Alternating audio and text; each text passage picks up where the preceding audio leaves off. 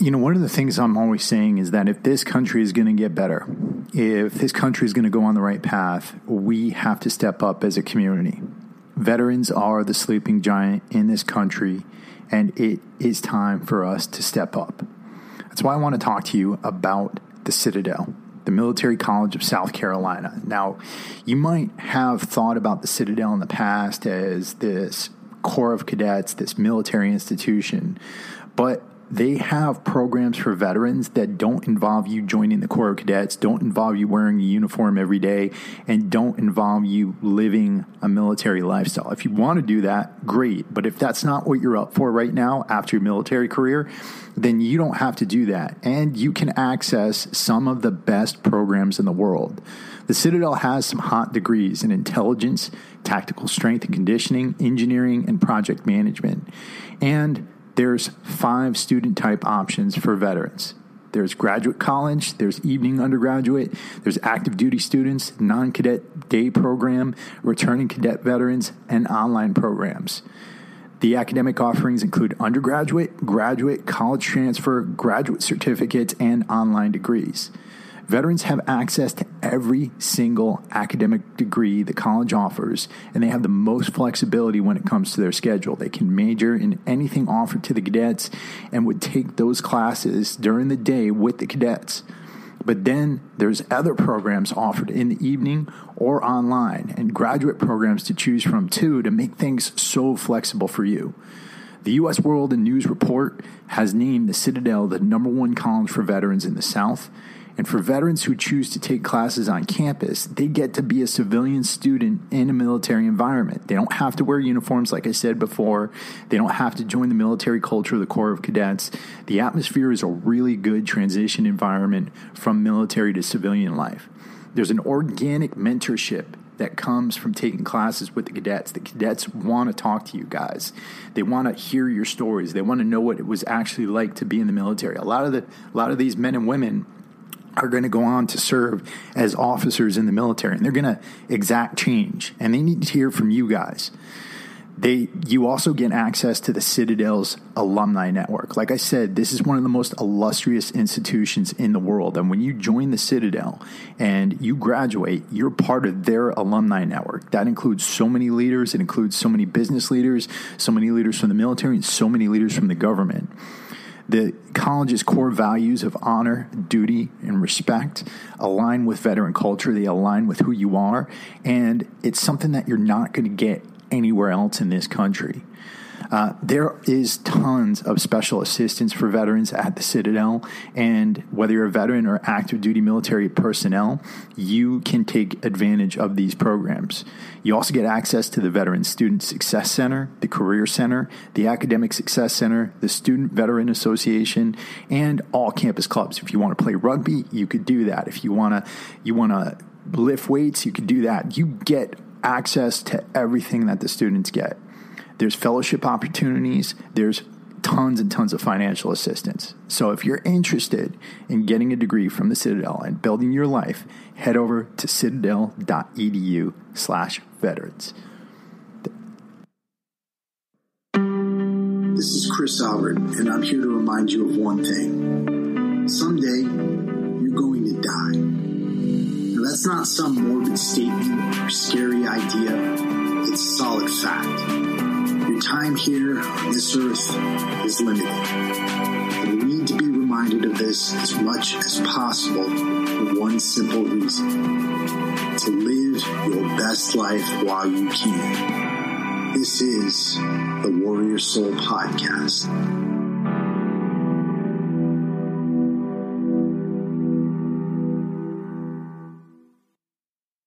What is up, ladies and gentlemen? Welcome to another edition of the Warrior Soul Podcast. My name is Chris Albert, and this is where we deliver tools, tactics, strategies, and ideas to help the U S military, veteran community, and anybody else willing to listen to live their absolute best lives.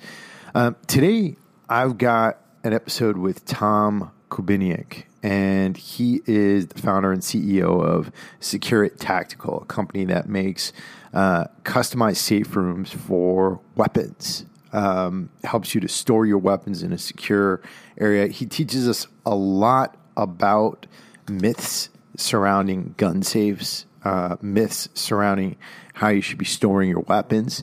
But above all, what I wanted to bring him on for was to kind of listen to his entrepreneurial story. You know, whenever we see a company out there doing something pretty cool, it always helps to go and research the company, the, the people behind that company, see what they've been through. Um, and you might be sitting out there, you might have an idea, right? You might not have an idea. Maybe you you just need a little bit of inspiration or a little bit about knowledge, uh, a little bit of knowledge as to how business works in this country.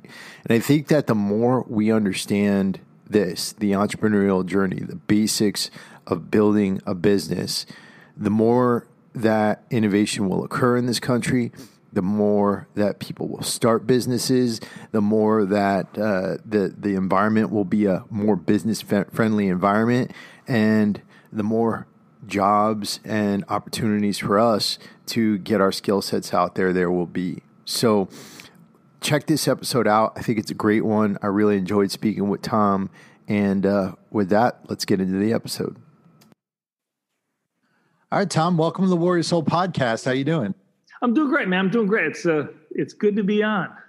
Nice, man. Nice. Um, so you're with SecureIt Tactical, uh, business you've created. T- tell us a little bit about the business.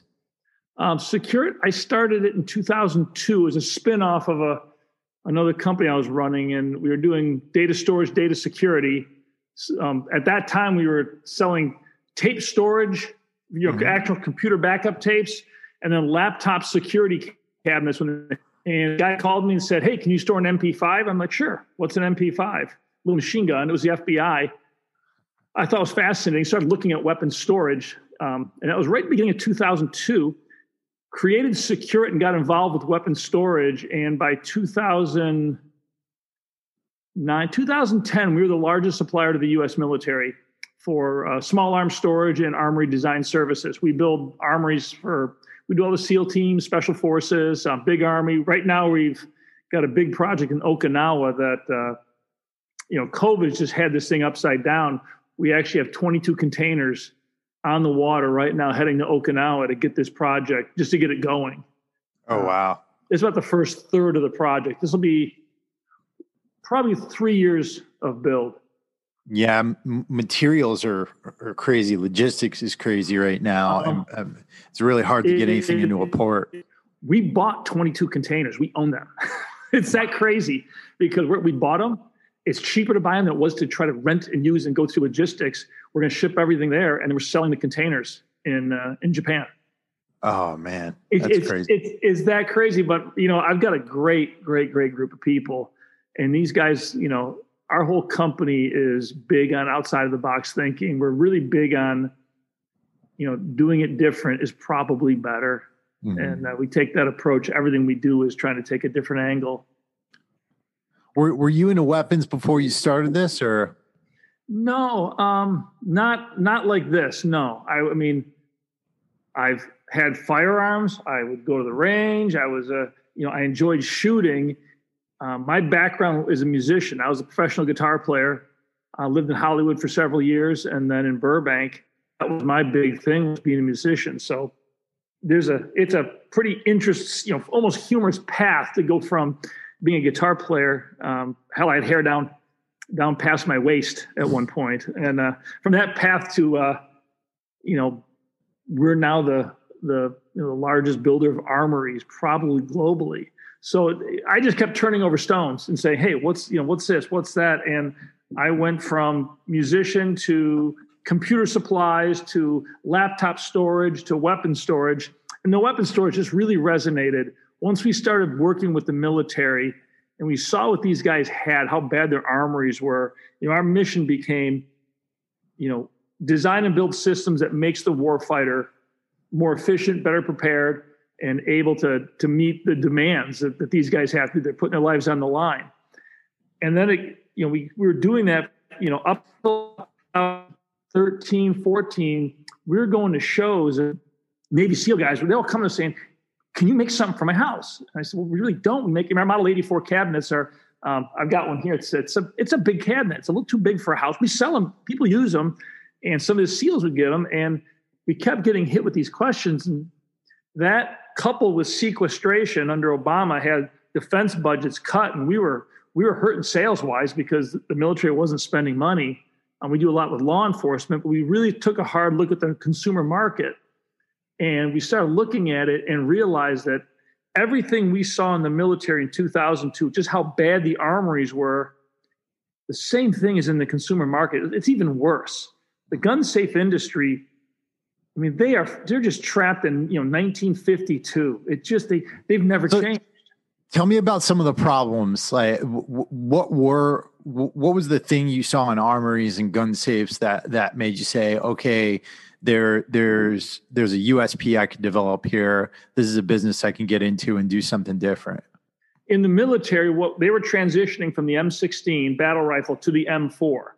The mm-hmm. M sixteen is a, was a very rigid system. It's a thirty-nine and a half inch gun. They're all pretty much the same. There's some nuanced differences, but the platform was very standard. The M four is just, is, is a modular, it's a weapon system. It's not a rifle. I mean, in the basic infantry unit, they've got an M four. You get into special forces, they've got that rifle with a SOP mod kit. They've got, you know, fourteen different attachments. You've got different barrel lengths, different stocks. There's so much configuration to the gun. And the weapon racks the military have been using since, you know, since the early sixties weren't designed to be adaptable. They were rigid metal pipe frame racks that held all. The, and as we saw, you know, the volume of gear associated with military weapons was growing exponentially. All that gear is high value or sensitive, has to go in the armories. You know, we realized they needed a flexible solution. And, you know, we coined the term Home Depot development. We actually went to Home Depot, walked the aisles to look, just to brainstorm on storage solutions, um, came up with our CradleGrid solution for, for storing guns, for actually an adjustable system that stores firearms and stores weapons. We designed that having never seen what the competitors were building at the time. And uh, we presented it to, uh, it was U S A F C at the time, U S Army Special Forces Command. That's now part of SOCOM. And they loved it. It was a very simple, simple system. One bracket, one piece, adjust on the fly to hold anything from an M four to a fifty cal or Mark nineteen, any weapon in their armory. And then the rest of our system is bins, trays, storage mm-hmm. boxes for all the gear. And you can source, we would supply the material, but you could source it um, at almost any hardware store. So they could solve problems downrange with storage. And you know, one of the best analogies for our system, and this applies to our consumer products, uh, the Marine Corps out in Okinawa or out in uh, Pendleton called our rack the Tetris rack. They start at the bottom and build. The guys at Third Group in uh, Fort Bragg, they called our rack the Lego rack. Because, mm-hmm. you know, our competitors are making weapon racks. We made a tool. CradleGrid is a tool that allows an armorer to configure his rack and his armory in a manner that meets, you know, the mission or meets what he needs. And if things change, which they do often in the military, the system adapts. Right. Look at, you know, consumer guns. There's been a broad shift, a big change in consumer firearms. You go back and guys are going hunting with, you know, lever action or a shotgun. Not many people had scopes. Most of the guns were mm-hmm. around thirty, you know, thirty to thirty-six inches. A bird gun was a little longer. Gun safes came out and they developed that system with all the little W's to hold the rifles. And that's been, the, that's just the way it is. That's, that's what's developed and that's what we have. But now you've got everything down from those A R pistols to long bird guns to, there's so much modularity and so much flexibility in civilian firearms. It's kind of mirrored the changes in the military. Traditional gun safes don't work. They don't hold varied lengths wep- weapons. They also right. don't hold weapons with optics. I mean, we've got a Liberty safe holds forty companions, a forty gun safe. And we've got video we demonstrate with modern, a mixture of modern sporting rifles, A R fifteens. I've got some hunting rifles. We've got eleven guns in it, twelve guns. And all just stripped down lever action rifles. We're still only getting, you know, about twenty, twenty-one. We're less than half the stated capacity. And that's indicative of this industry. You know, they don't build safes to hold guns. They build safes to sell safes. And gun safes are designed to look good and empty. I did find that out when I was touring um, a plant. We had we had met with a senior team of a couple of safe manufacturers early on. Our first thought was, let's partner with a safe manufacturer if we're going to go into consumer products and and license our technology. After meeting them with them, we walked out and said, wow, we can't do this, because their their whole mindset isn't about what's best for the gun owner or what's best for the gun. It's what's best. How do we sell safes? And I spoke with a plant manager who gave me a tour. You know, the corporate guys are pretty, they're pretty quiet about stuff. Plant managers, he was explaining to me, they designed the safes to look good empty because that's how they're sold. You walk into a big safe distributor, you walk into Bass Pro or something, the safes are designed so you open the door, it's empty, and it looks good. And they're figuring if their safe looks better empty than the one next to you, next to them, you'll buy that one. Right. You know, you go to SHOT Show and you look at the safe companies, all their safes are empty. You come to the SecureIt booth, every one of our cabinets is maxed out. We fill them with guns. Safe industry can't do that because right. there's no way they can hold what they say. And the little W system that they use really doesn't work. You know, when so, you, so with, the day, with the technology you're, you've created, right? So uh, tell us a little bit about that and tell us about, you know, how you came up with it. You, you mentioned you were walking around Home Depot. You were you you were trying to get inspiration from that. But but how did you come up with this system? How long did it take you? Um, you know, how how did that all come to be? It didn't take a long time. I knew we wanted to create something, and I actually I had a uh, at the time I lived in California. I didn't own an A R fifteen, but I bought some airsoft just to have the form factor. I actually had quite a few military guns and airsoft, and I took a block of wood. Um, And started cutting out shapes and pieces, trying to figure out the best shape to hold these different weapons and to hold them differently, because our cradle holds a, a A R fifteen at the barrel. You can lower the cradle, hold it at the at the grip foregrip. You can actually drop it down and have it hold the weapon at the mag well. And what you're doing is you're you're changing how the gun stands up in the rack. So you're, you're you're buying space between the gun and the rack to drop in storage bins and store gear behind and around the weapons. We want to give the, the military, you know, as much flexibility to the gun they want to. And the, the spacing of the system and the size of the saddle, the cradle, how it holds guns, it'll do everything from, you know, fifty cal machine guns to Mark nineteens. We designed the base of it to be rifle stocks, spade grips. Um, it'll do mortar, cannon. But it'll basically, it's very simple, but it does a lot. You know, one of the, when I present to the military, one of my opening statements is always, you know, if you've got a junk drawer in your kitchen, most people do. It's that one drawer that all the odds and ends end up in. There's always a right. few tools in there. What do you have in there? You have a screwdriver, small hammer, pair of pliers, maybe some tape. You keep the simplest tools handy, because with the simplest tools, you can solve the most problems. And that was a mindset. You know, you walk in the office here and a big sign says, innovate and simplify. It has to be simple. The simplest tools always are the ones that last. A crescent wrench has been around forever. It's just so right. simple. A pair of pliers. Mindset. And we made CradleGrid is an extremely simple system. And then we use a, a louvered back panel, which is, you know, it's not proprietary to us. We, it's it's a it's an industrial louvered back. Now we we make it much heavier. We we do a different powder coat on it, so it, it's far more durable.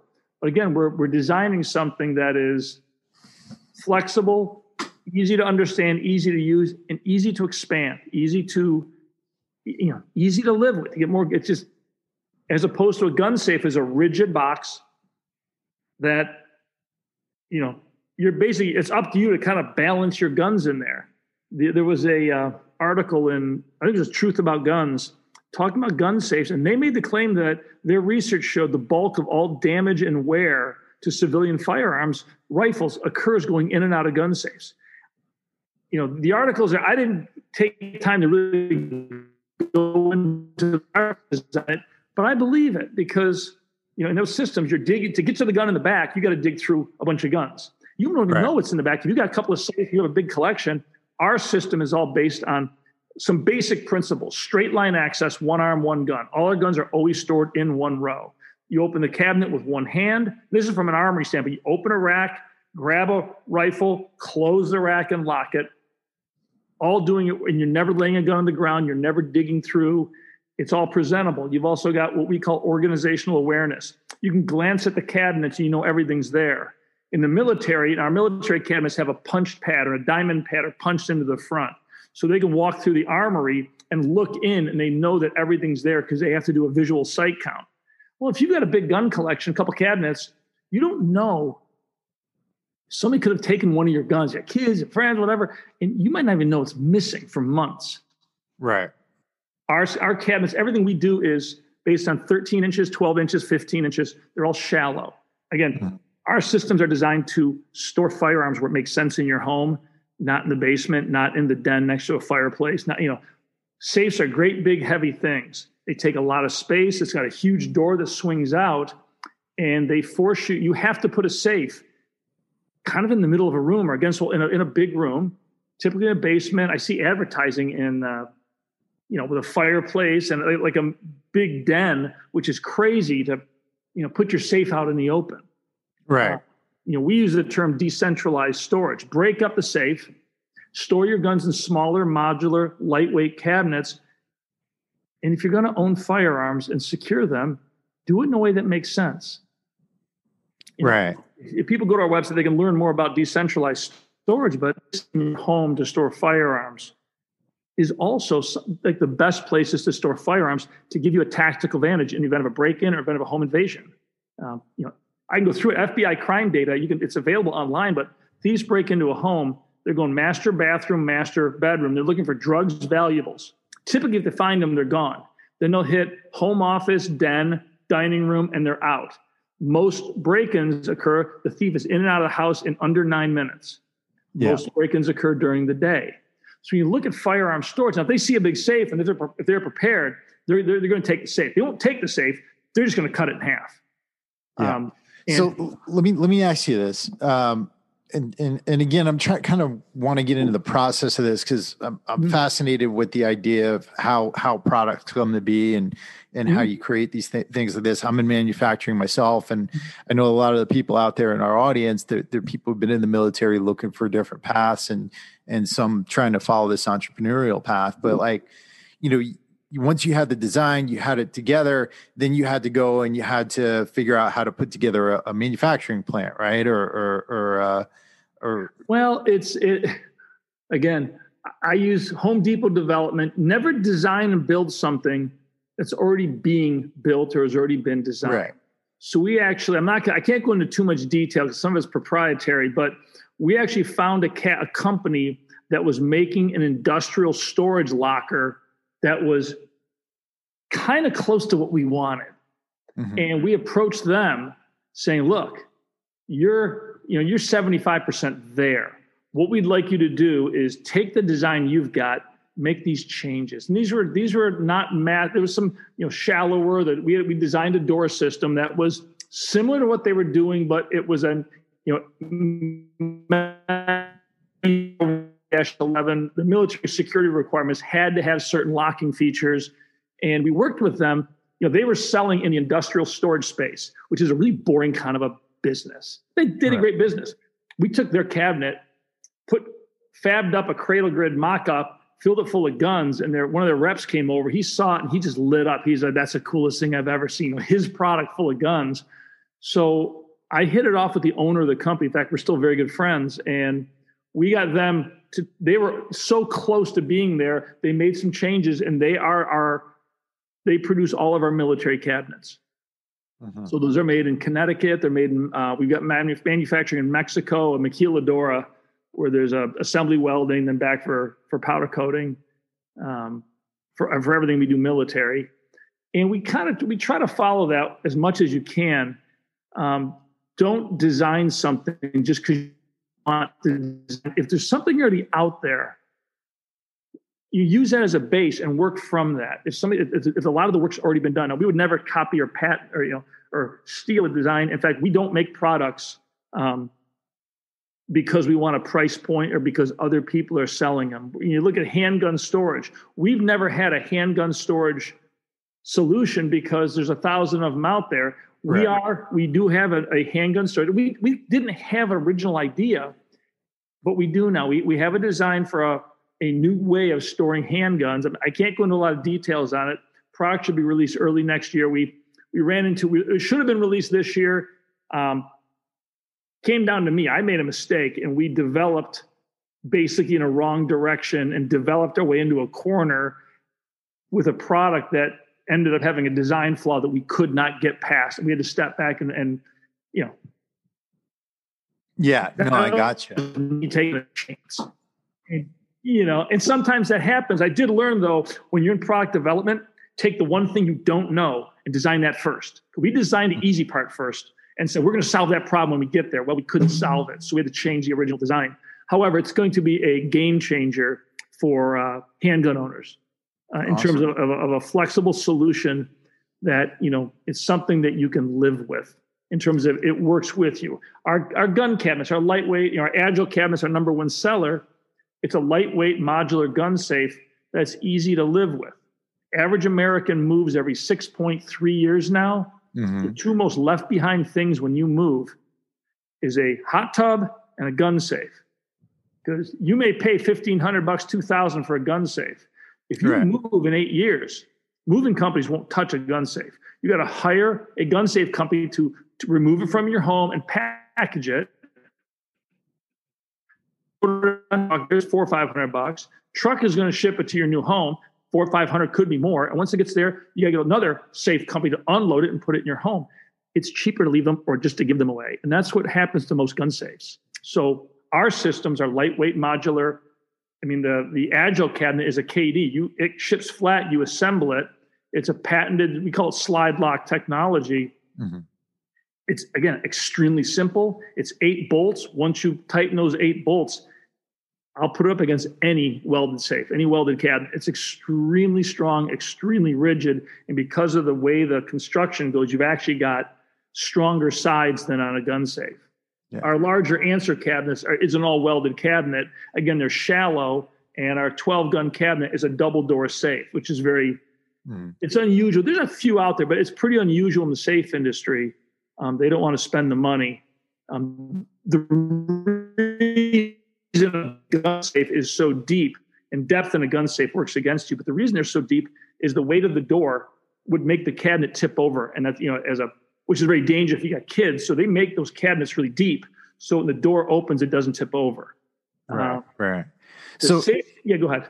So, you know, I, I, and I believe I've heard you talk about this before as a myth, but, but what about the myth that a safe should be heavy or that your, your storage unit should it's, be heavy? It's perception. Yeah. It's, this is my opinion. I can't prove it, but I believe that the safe industry looks at this and saying, if a safe is heavy, there is a perception of security. A heavy safe has to be secure because it weighs a thousand pounds.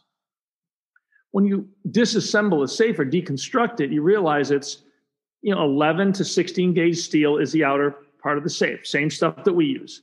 And then it's lined with one, two, or three layers of drywall. That's your weight. Um, you know, they call it for fire protection.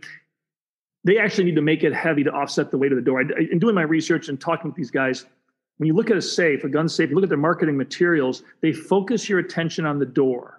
And they're going to show you their high-end safes are going to have, you know, twice as many bolts. They're going to have corner bolts. They're going to have a special locking system with, with hardened steel drill plates and all plates, all these things that make that door. So there is no way a thief is going to open that door. And he's not.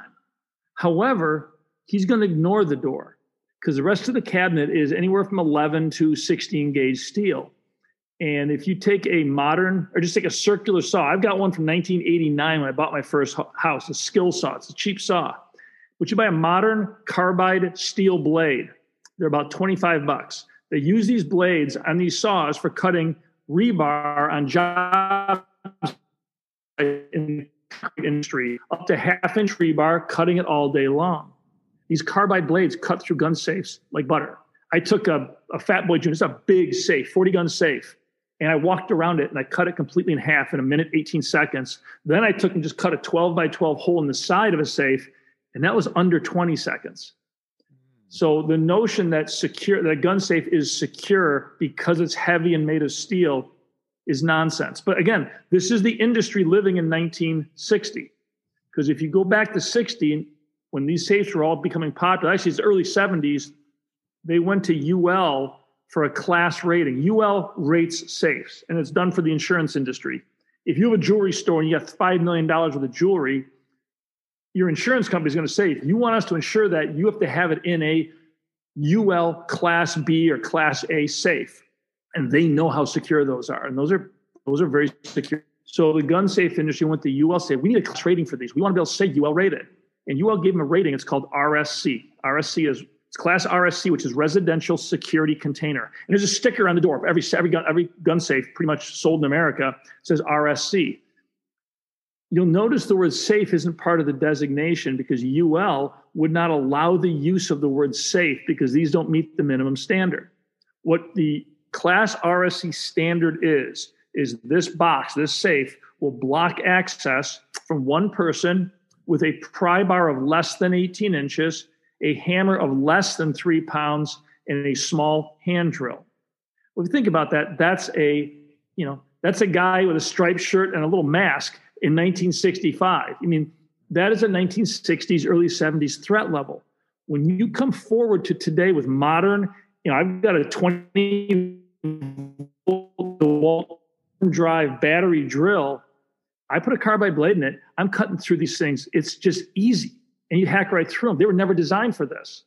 And the notion of security, because you're using steel, even if you go to a plate steel safe, which is incredibly heavy, quarter inch steel, it slows me down a little bit with that saw, but marginally. It's, it's, it's not much. The best security is, is secrecy. And that's why we design and develop the concept of decentralizing your storage. So, you know, in my home, I can, you know, how I store guns, bedroom is the least secure home in your room in your house. I've got a rifle under my bed. It's in a fast box, mounted on my bed frame, silent, fast access. I've got that gun in my hand in under two seconds. Mm-hmm. Front hall closet, you know, the coat closet next to your front door, very secure area. Thieves never look there. I've got a, a uh, agile cabinet in there. I've got six rifles. Now I've got a pretty good collection. And I disperse my, so I've got various vintage guns, but I also have an A R fifteen in there, magazine in magwell. It's ready to roll. My kitchen pantry, I've got a small cabinet. I've got four, four guns, one of which is a pump shotgun. That's also an exit point of the home. So you can arm yourself and get out. Um, and I go through my home I, and that's how I set everything up is people spend a lot of times in their kitchen.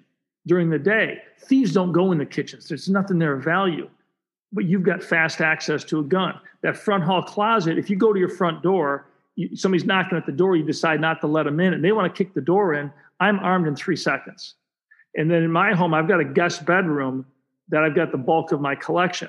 Guest bedroom is set up with a bed, nightstand, a lamp, piece of generic art on the wall, and nothing else in the room. There's a chair. There's one chair. So a thief, if he's running the house quickly, remember, time is, is their enemy. They're moving fast. They look in their guest room. They're not spending any time in there. Yeah. In that, in the Agile Quad system, I've got twenty-four rifles.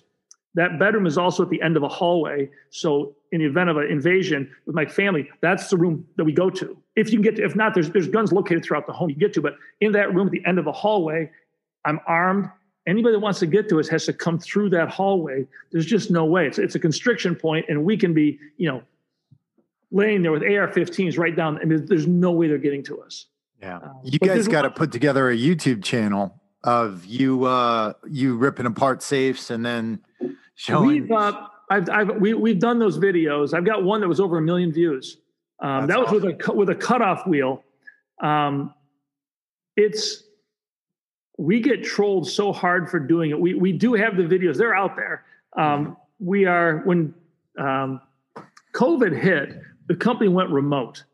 And mm-hmm. the fascinating thing is we're not going back to the office. The company runs remote.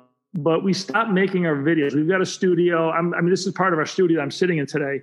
Um, and we were doing, you know, this week at SecureIt. But because of the way things are going, we stopped. And then we got so busy. The company's growing so fast. Um, we've recently started hiring people in our marketing department. So we're going to be back to shooting videos on a very regular basis. We've got the SecureIt channel that I'm going to do a, a channel as a C E O. Um, and we will go back to this. There's a couple of fascinating videos that we're going to shoot that people are going to love to see. And they're going to point out some serious dangers of some of the storage devices that are out there. Because for us, it's, you know, you know, yeah, we want to change the way America thinks about firearm storage to make them safer and better prepared. Personally, I want to change the gun industry. This whole industry, I mean, not just safes. To me, it seems like it's stuck in the fifties and the forties, and how they market, how they do everything. Um, and there's more talking about these points, you know, it's, you know, whenever there's a, there's a Second Amendment issue on the news, that they always interview a retired policeman or a great big gorilla guy full of tattoos. Yeah. It's never a, a mom, a single mom who wants to defend her. It's never an F F L owner. It's never, you know, it's uh John Bartolo talks about this all the time on his show. Um, you ever watch uh Colion Noir? No, I haven't. Check him out. I mean, he's a lawyer. Um, he's a real, real smart dude. Um, he, uh, he does gun reviews. He does all kinds of stuff. He talks about the, uh, the laws and things like that. I mean, like really, really great channel. He's super informative. That's good. I'll, I'll check it out because there's so much bad information out there. There's so much, just, there's so many, I mean, the whole social media landscape in the firearm industry is affable, you know? Yeah. Girls with big boobs and guns, who cares? You know, I mean, who cares? And then companies send out hundreds of rifles to whoever wants one that will do a review, provided yeah. you do a good review. There's so few people who are actually honestly doing product reviews um, that are accurate. Because you know what? Not every gun is a great gun. Right. There's some good ones out there, but there's some bad ones. There's some companies out there right now that I think are putting out some, you know, the demand for rifles and shotgun guns and handguns is so great that they don't want to slow down production to make an inline fix or change. And yeah, I've seen I mean, rifles that have problems that need to be fixed, and they're just not doing it. That's the big thing. I mean, right now, demand is so high in the gun industry. I mean, it, dem- demand is high everywhere. I mean, people are just looking for stuff right now. I mean, I'm in the boating industry. There, there, there's companies out there that have, you know, five-year waiting list for boats, um, half-million-dollar boats, that kind of stuff. So I know. I, I mean, it's insane yeah. right now. But, you know, I think that that education has to get out there. I think that, you know, I, I'm all about the Second Amendment. I'm, I'm, I think that that that gun ownership is part of America. It shouldn't go away. But I also think people need to be trained, right? They need to they need to understand these weapons. They need to understand safety. They need to understand, you know, um, the dangers of of storing a firearm in their house when there's kids around and things like that, right? And and they should be educating their children about them, not not not inducing fear or anything like that, because I think that that is how a lot of kids end up, you know, not understanding these weapons in the first place. But uh, you know, I think I think we've got a bit of ways to go, and and uh, you're right. You know, I think the the the whole industry needs to modernize. I do. I, I, I wish they you know, hope, but it's uh, it's one of the one of the problems is that I see is right now everybody's so busy. There's such a demand for guns. Business is booming. However, once this boom goes away, what happens then to these manufacturers? Because it, it's not. I mean, the, the rate of sales right now isn't sustainable because a lot of people are buying their first guns or buying a second gun for a different purpose, but it's not sustainable. And it's it's at these times when sales are high that the industry should be focusing on on the narrative and on the messaging and, and talking about the Second Amendment and why this is important. And they're not. I mean, at least I'm not seeing it. Yeah. Uh, like I said, I think check out check out Colion Noir there. Check out um, you know, some of these other other YouTubers out there. I mean, I think some of them are, are, are actually trying to do this. Colion Noir really tries to educate people about the law, the threats, um, the threats to the Second Amendment, and things like that. I think it's uh, he does does a great job of it. But um, you know, where where are you looking to take the company? What what does the next few years look like for you? Um, we're on a pretty steep growth curve, mm-hmm. um, and you know. We hire, we're hiring a lot of people right now. And I always make the same statement. There's a couple statements I make. I talk to everybody I hire and, you know, this company is a band of misfits out to change the world. That's how, that's how I put it, or change a piece of the world. And I do like to hire people who are the outcasts, the outsiders, the different thinkers. Um, so many people have no creativity. They did. Kids are born one hundred percent creative. That's all they have. And then it's unlearned or beaten out of you through all sorts of social pressures of going through school and growing up and parenting and everything. And there's a lot of people that just lose their will and their ability to be creative. So we look for the people that are the outliers, the people, the quirky, the, you know, whatever it is. And I also want people that will challenge each other and challenge me. I mean, I don't want anybody agreeing with me. In fact, um, I've hired a few young people who out of the gate were like telling me I was nuts. And people looked at them like their eyes like, what? And I love, I, I need, you know, I, I would tell people without feedback, I'm going one hundred percent on the ideas that I think are right. Mm-hmm. Give me feedback. And I, and, you know, I have no ego attached to this. I want to make, I want to make a change in America. And we have great debates. And I think we're doing, a re- I think we're getting there.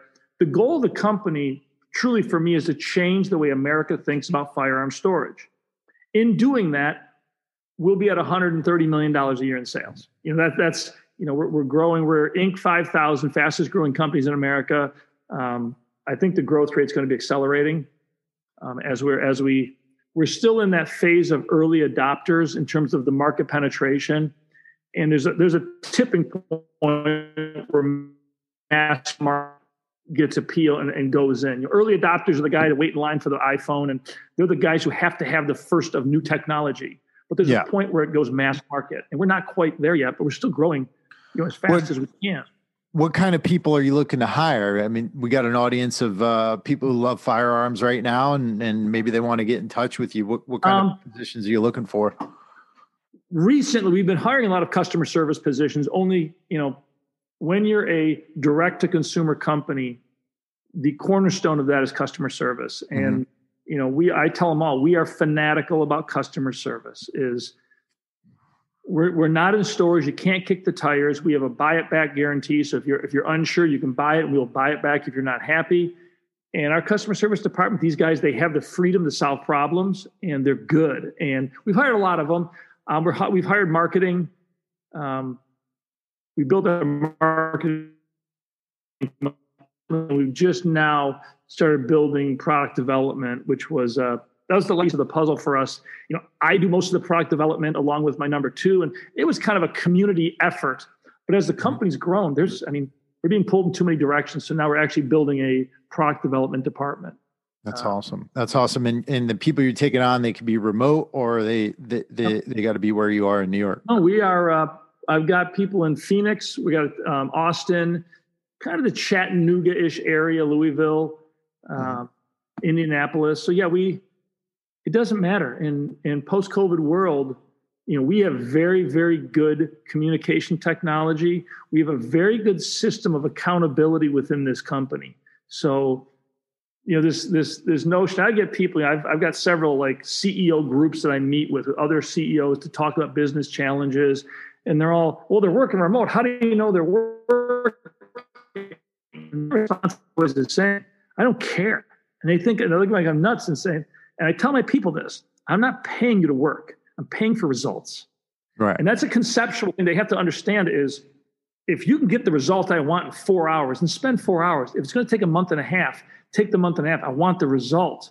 But if you can do it in four hours, the rest of that time, you know, what else can you show me? Because now you're growing in the, now you're like, show me something, you know, what else have you got? And that's, it works really well. The, the other side of that is we run an open book company. So we go through our finances in detail with the whole company every month. Our C F O lays out income statement, balance sheet. Um, we do an educational component of how to read these documents, how to look at cash flow. Because I tell everybody here, I want to treat you like owners. I want you to make decisions the way I would make them, understanding the numbers and, wh- and why we do what we do. The last part of that one is we establish a goal, a number we're shooting for. We beat the goal, and a portion of that money, we beat the goal. A chunk of that, big chunk of that money goes into a pool and is divided up between all the employees in the company based on based on based on payroll, basically. And you know, I've got a lot of young people, um, fresh out of college or just fresh into the job world. Last year, bonus checks were twenty-two thousand to seventy-two thousand dollars. Oh, wow. It was, it was a game changer. We, we, we killed it last year, and we're doing well this year, but I got two people buying their first houses. You know, as an owner, there's nothing better than watching these people explode. And they're so motivated. You know, I've got guys saying, why are you giving out that big of bonuses? I, I said, well, the money wouldn't have been there if they hadn't crushed it. And I set a goal for where I wanted the company. They beat the goal.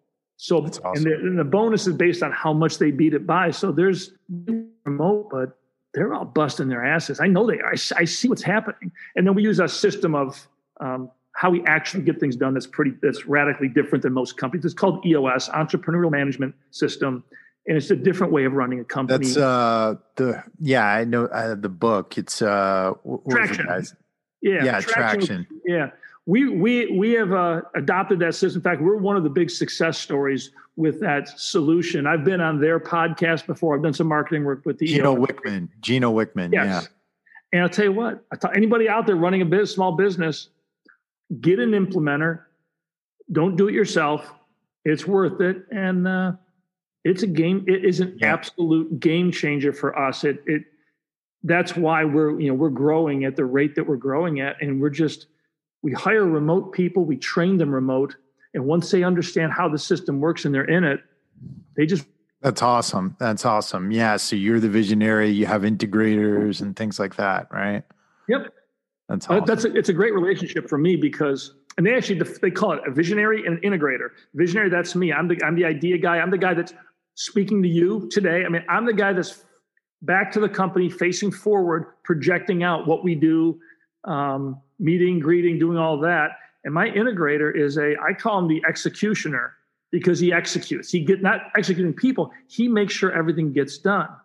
And by having that relationship, it really frees me up to focus on the creative side of this business. One of the reasons our, our product development is good. Our, you know, our creative side of our company does really, really well because I'm not, I don't deal with operations side other than talking to the people, see how they're doing. I'm not involved in operations at all. We had a we had a warehouse go down, um, bad, and it's the thing. I know a lot of guys would be up all weekend going crazy, and I'm like, all right, guys, what's what's the plan? Good. I had a golf. I, I had a, I was going golfing with some friends that day. I went out and played, and you know what? And I, I told a couple of guys, "Because you're playing golf," I said, "You know what? They're better. They can solve this problem. I can't solve it. I'm just going to get in the way." That's and, awesome. uh, yeah, it's, it's just, it's a lot of fun. Everybody here is just having, I mean, we have a lot of fun. So that's it's a, uh, well, I got a book recommendation for you and your team. If you wanted to check it out, um, it's called, uh, Financial Intelligence. It's by, uh, by Karen Berman. And, um, it's a really great guide if you're trying to get people to understand, uh, financial documents like mm-hmm. balance sheets, cash flow statements, income statements, and it goes through step by step. It's really easy to understand. And for those of you at home who are trying to get your careers together and you're trying to figure out what you're going to do, uh, understanding accounting principles. I know it sounds boring as heck, but, but it's a huge part of business. It's a, it's a huge part of, of being able to contribute to a company too. So. I tell you what, it's it's it's a shame that they don't teach basic finance in high school. Yeah, and from, from even the, the basics of understanding credit card debt, term loans for buying, like you're buying a car. All they they just don't teach it. What what ends up happening is just the opposite. Is they teach you debt is something you're gonna have your whole life. You manage your debt. You're gonna go into debt for your college. You're gonna have debt for your house. You, and that's just part of life. Well, it doesn't have to be. Yeah, no, it, exactly. It, It's it's a cho- you make a choice to go in debt. The problem is our education system is really pushing kids to go to college, to take on crazy debt for brand name college. And you know, one of the funny things here is uh, we uh, I looked at our job. You know, our, we had a solicitation I was several years ago for empl- hiring employees. Said you had a, a listing there for you must have a bachelor's degree or what it was. And I looked and go, why do you have that in there? Like, we want kids went to college. I go, okay, why? And she looked at me and I said, I didn't go to college. I own, I dropped an F-bomb there. Company, I didn't go to college. I take that off the application. I don't care. You know, what I love to see is Eagle Scout. Boom, there's somebody. Somebody who's been working since they were fourteen and always looking at ways to make money, to move forward, to, to achieve on their own. We look yeah. for people who are who like to learn on their own. Because once you're adult, out of school, a lot of people stop learning. But the ones that don't are the ones that achieve. And you know, we lo- I like to find people who just like to look at things and always look for the new way, the different way of doing things. So college to me doesn't mean anything. And I'll tell you this, with the way colleges are, I will not hire from somebody from there's a handful of schools on a list. I'm saying, guys, I'm not hiring. I don't have that baggage yeah. of what these kids are coming out with, their understanding of the world. I don't want it part of my workforce. So we specifically target, and it's a lot of high-end schools that we target, saying we will not hire a graduate from that school. Wow. Wow. No, I wish I, more I'm companies would do that, because it would get these schools to actually start teaching reality. I mean, I don't yeah. want to get political or anything, but they're teaching ideology. And that's, yeah. and you, you know what? You can't get a project done based on ideology. You have to actually get it done. You know? No, I get you. I get you. Absolutely. Well, how can people uh, learn more about, more about SecureIt Tactical? How, how can people order one if they want? And how can people get in touch with you guys if they, they wanted to apply for a job? Um, if you just Google the word SecureIt, you'll see our YouTube channel. SecureIt Gun Storage dot com is our consumer site. There also is SecureIt Tactical dot com, and that is our defense and military site. Um, there's a ton of information out there. We've got a pretty big YouTube channel, a lot of videos. Um, mm-hmm. Again, we're a direct-to-consumer company, so we, we're trying to make it as efficient as possible. You know, if we put our stuff in Bass Pro, they want to make forty percent. Well, yeah, we gotta, you know, we got to take a, a cut ourselves, and then we got to raise the price so they can make money. I said, I don't need to pay those guys. We're yeah. better off going direct to our consumers, talking to our consumers. We have pretty good outreach to the people who buy from us.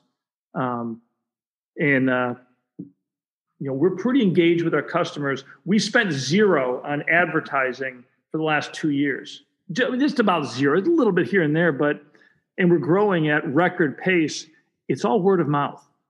You know, we're not just selling a gun cabinet. We're selling a whole new concept in, in firearm storage, and in the you store guns defines your, your defensive capability and your safety and security. And the people that buy our product, they like it, they get it, and they share it, and they tell their friends. And that, that I mean, that's, it's a, uh, you know, grassroots, what do you want to call it, viral marketing. It's absolutely working. You know, it's, and it's great not having to spend half a million dollars on T V ads or something. Awesome. That's awesome. Well, Tom, I want to thank you so much for coming on today. Um, really appreciate all the, the knowledge and the wisdom that you brought here. Uh, anything you want to finish off with for our audience here?